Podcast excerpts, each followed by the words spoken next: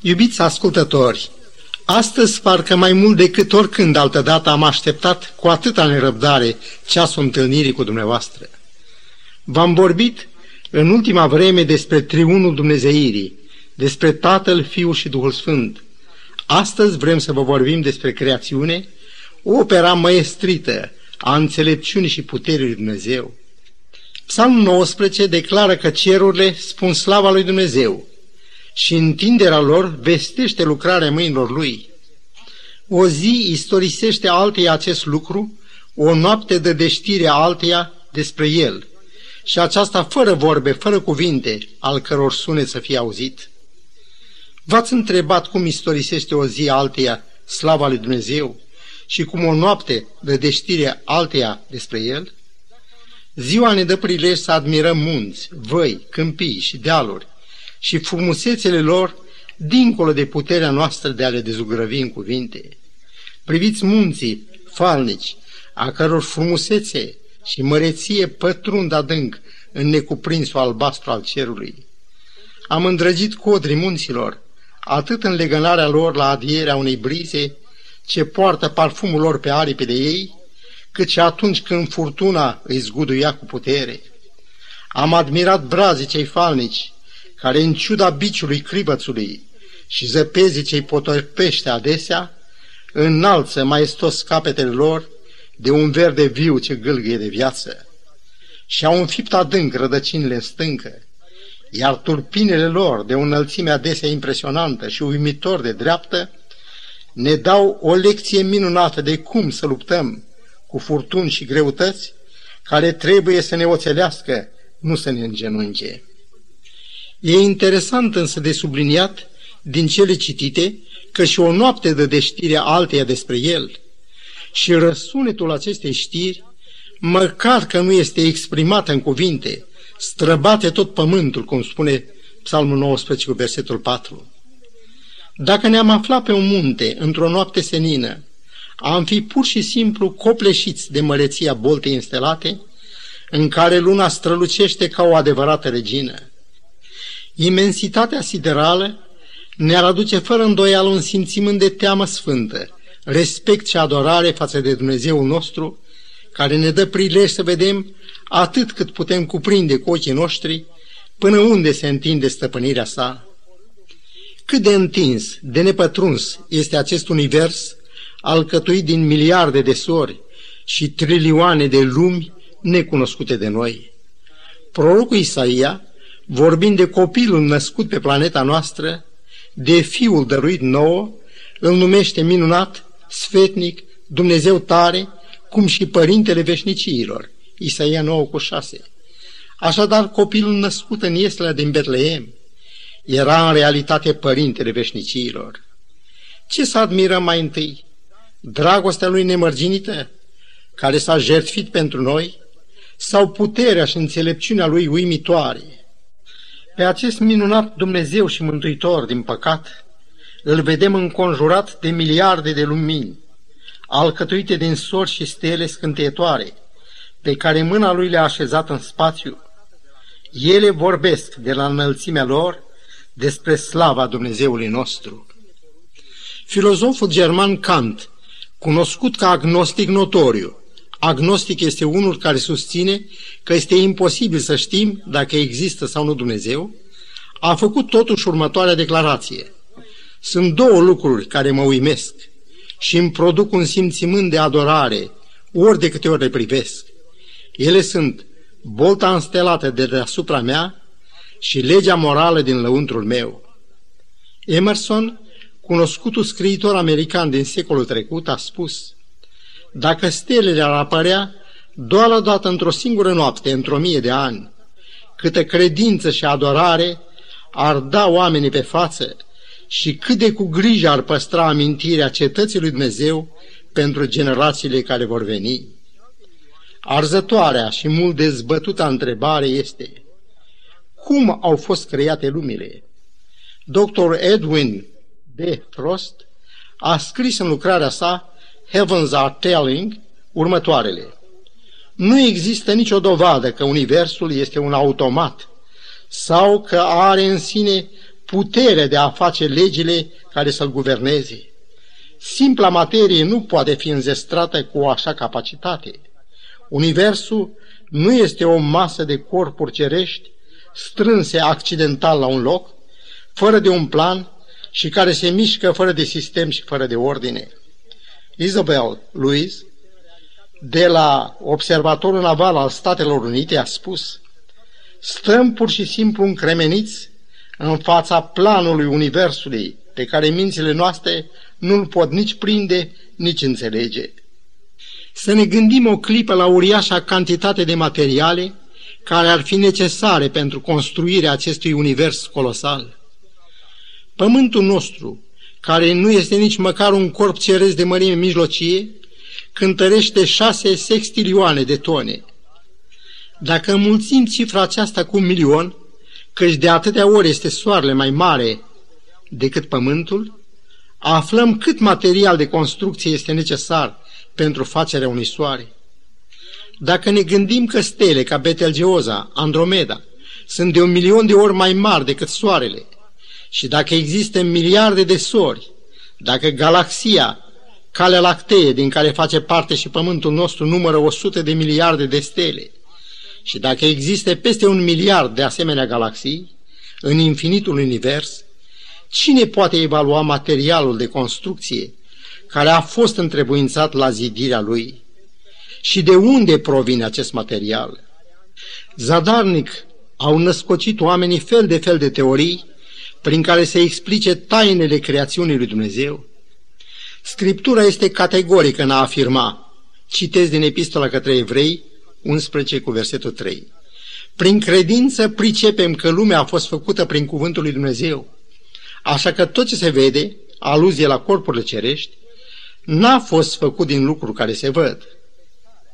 Psalmistul, în capitolul 33, versetele 6 și 9, ne dă următoarea explicație cu privire la creațiune. Cerurile au fost făcute prin cuvântul Domnului și toată oștirea lor prin suflarea gurii lui. Căci el zice și se face, poruncește și ce poruncește ea ființă. Deși aceste versete sunt îndestulătoare pentru a ne face să înțelegem creațiunea prin credință, adică să ne încredem în ceea ce spune Dumnezeu, totuși să-mi fie îngăduit să mai citez încă un pasaj. El a făcut pământul prin puterea lui, a întemeiat lumea prin înțelepciunea lui și a întins cerurile prin priceperea lui. Ieremia 10 cu 12. Versetele citate mai înainte au spus că lumea a fost făcută prin cuvântul lui Dumnezeu, iar Ieremia spune prin puterea lui Dumnezeu. De-al și Apostolul Pavel spune că Evanghelia lui Hristos este puterea lui Dumnezeu. Datorită acestei puteri, Evanghelia poate schimba viața oamenilor. Dacă n-ar fi fost extraordinar de descoperiri științifice din veacul nostru, declarația El a făcut totul prin puterea Lui ar fi rămas mai departe o taină pentru noi. Savantul german Max Planck a luat premiul Nobel pentru că a demonstrat că atomul este un pachet de energie. Așadar, atomul, cărămida din care este clădită materia, nu e nimic mai mult decât o putere ce îmbracă o formă vizibilă.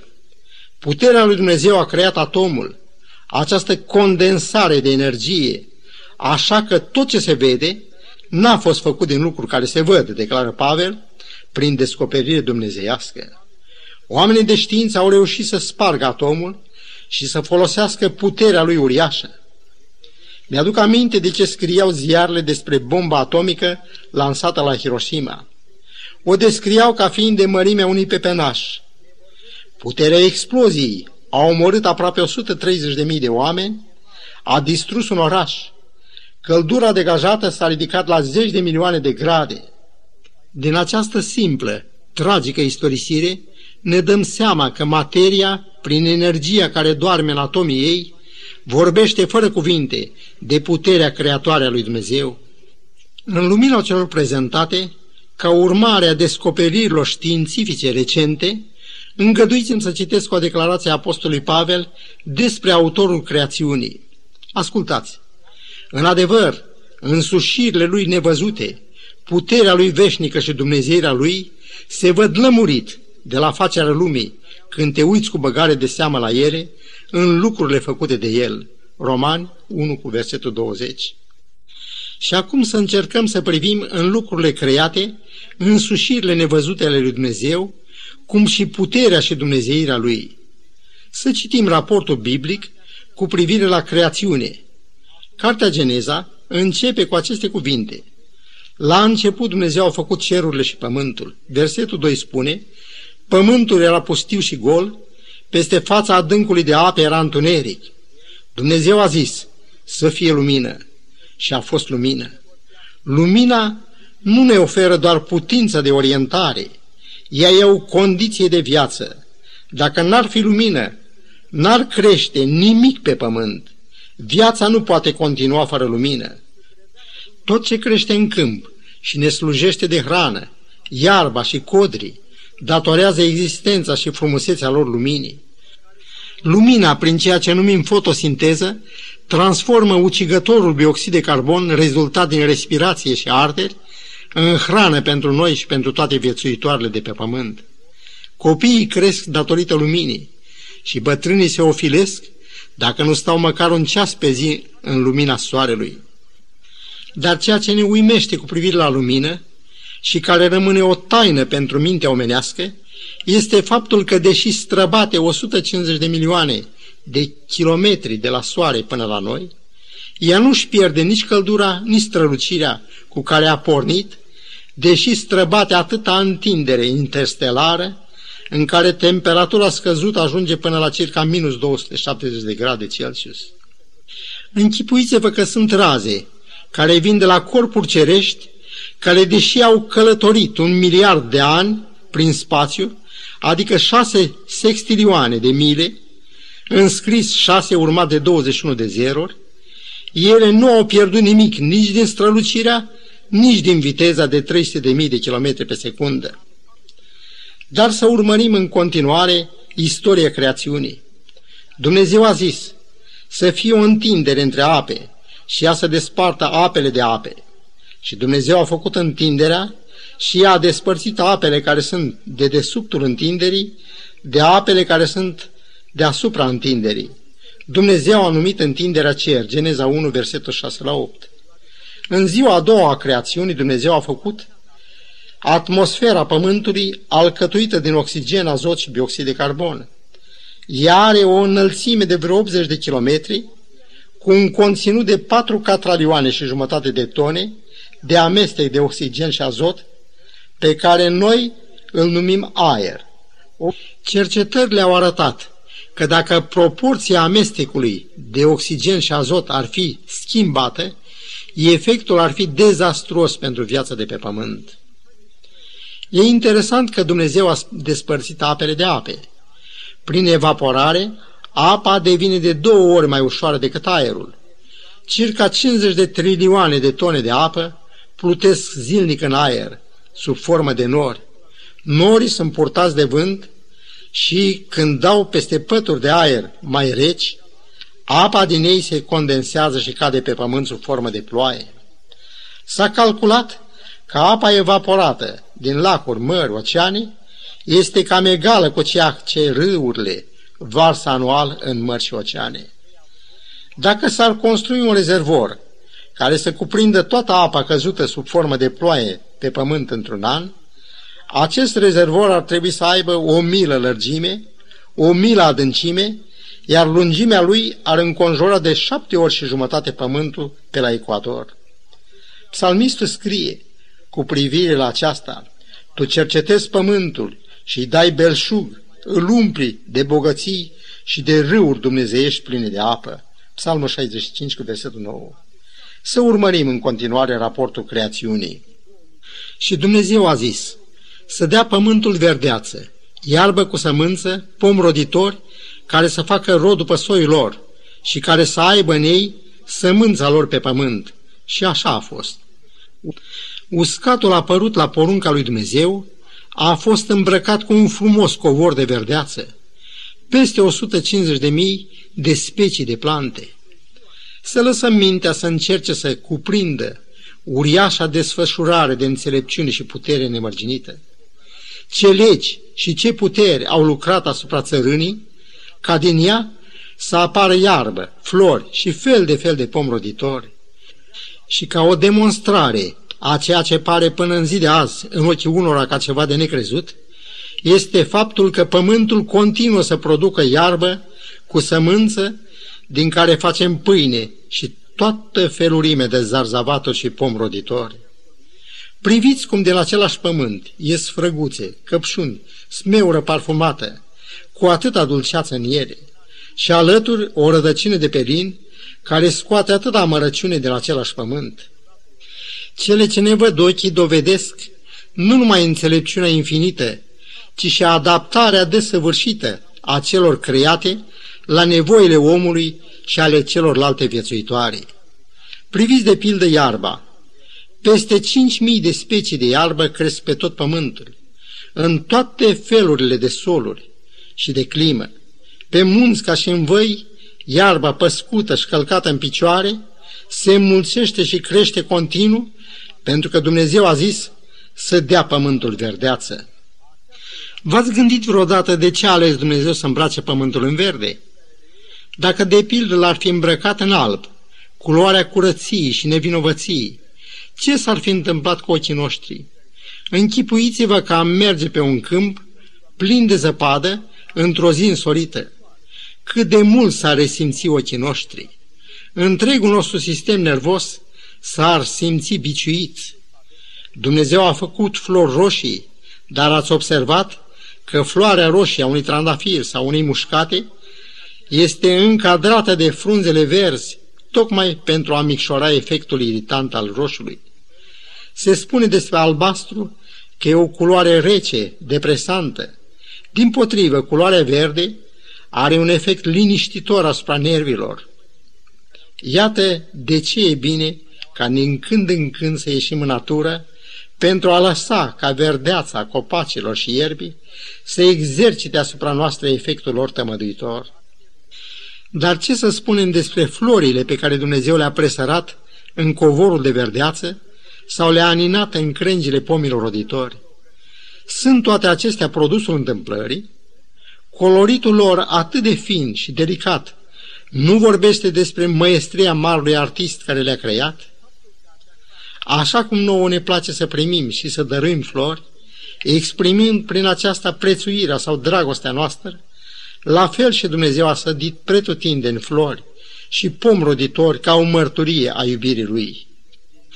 Dar după ce Domnul a creat lumina, atmosfera, după ce a îmbrăcat pământul cu verdeață și a sădit tot felul de pom roditori, a înzestrat pământul nostru cu soare și lună. Soarele dă planetei lumină și căldură și joacă un rol atât de important în legătură cu viața de pe pământ. Apoi Dumnezeu a zis, să mișune apele de viețuitoare și să zboare păsări deasupra pământului pe întinderea cerului. La porunca lui Dumnezeu au apărut vreo 20 de mii de specii de pești care populează râuri, lacuri, mări, oceane. Formele, mărimea și coloritul lor ne surprind și creează în noi un simțimânt de admirație. Câtă înțelepciune dumnezeiască a fost necesară pentru a crea aceste viețuitoare care să poată trăi în apă. Se spune că peștii se mișcă mai repede în apă decât păsările în aer. Somonul întrece iuțeala rândunicii, iar rechinul pe aceea vulturului. Păsările sunt o altă minune în lumea noastră. După evaluările naturaliștilor, există vreo 18.000 de soiuri de păsări înalipate, cum se exprimă textul biblic. Câtă frumusețe e în penele lor și câtă eleganță în zborul lor. Însă, simțul de orientare al acestor creaturi întrece orice închipuire. Păsările migratoare zboară la distanțe de mii de mile, înfruntând neguri, furtuni și sfidând întunericul nopții. Ce de-a servicii au adus omului, porumbeii călători, atunci când lipseau mijloacele de comunicare de azi. Păcat că timpul nu ne îngăduie să vorbim despre animale create în ultima zi din săptămâna creațiunii. Câtă prietenie s-a creat între oameni și animale. Am citit povestiri emoționante de prietenie între oameni și lei, între urși și oameni și chiar între un mistreț fioros și un copil. Atâtea animale s-au dovedit nu numai prieteni credincioși omului, ci și de un mare ajutor pentru el. În Geneza 1.26 citim, apoi Dumnezeu a zis să facem om după chipul nostru, după asemănarea noastră. El să stăpânească peste pește mării, peste păsările cerului, peste tot pământul. Pentru om, pentru folosul lui și încântarea lui, au fost făcute toate, florile, create să-i încânte ochiul, pomii răditori și fel de fel de plante ca să-l hrănească, iar păsările cântătoare au fost rânduite să-i alunge urâtul și fiorul singurătății din viață. Cartea creațiunii se încheie cu creierea femeii. În iubirea, devotamentul și spiritul ei de jertfă se poate citi multă asemănare cu Creatorul ei. Fericita pereche de oameni a fost așezată apoi în Edenul lui Dumnezeu. Iubirea Părintelui Ceresc, din fericire, nu se oprește aici. Așa cum știm, după căderea în păcat, frumoasa lume în care Dumnezeu ne-a așezat să locuim, a ajuns de nerecunoscut. Geneza 6 cu 12 ne spune că Dumnezeu s-a uitat spre pământ și iată că pământul era stricat, căci orice făptură își stricase calea pe pământ. La început de zidire Dumnezeu a zis și s-a făcut. După căderea în păcat, Dumnezeu a trebuit să dea tot ce a avut mai scump, pe unicul său fiu pentru mântuirea omului. În plus, El ne-a dat și această făgăduință. Iată, eu fac ceruri noi și un pământ nou, așa că nimeni nu-și va mai aduce aminte de lucrurile trecute și nimănui nu-i vor mai veni în minte. Isaia 65 cu versetul 17. Prin același profet, Domnul ne face această chemare, să se lase cel rău de calea lui și omul nelegiuit să se lase de gândurile lui și să se întoarcă la Domnul care va avea milă de el, la Dumnezeul nostru care nu obosește iertând. Scump prieten, nu sta nepăsător în fața acestei chemări la viață și fericire veșnică. Și acum, înainte de a încheia, să ne îndreptăm inimile către Dumnezeu în rugăciune și să-i spunem, O, Doamne, te rugăm fierbinte, deschide-ne ochii ca să vedem dragostea și toată bunătatea Ta. Ajută-ne să te primim ca mântuitor înainte de a fi prea târziu. Te rugăm toate acestea în numele cel scump al Domnului nostru Isus Hristos. Amin.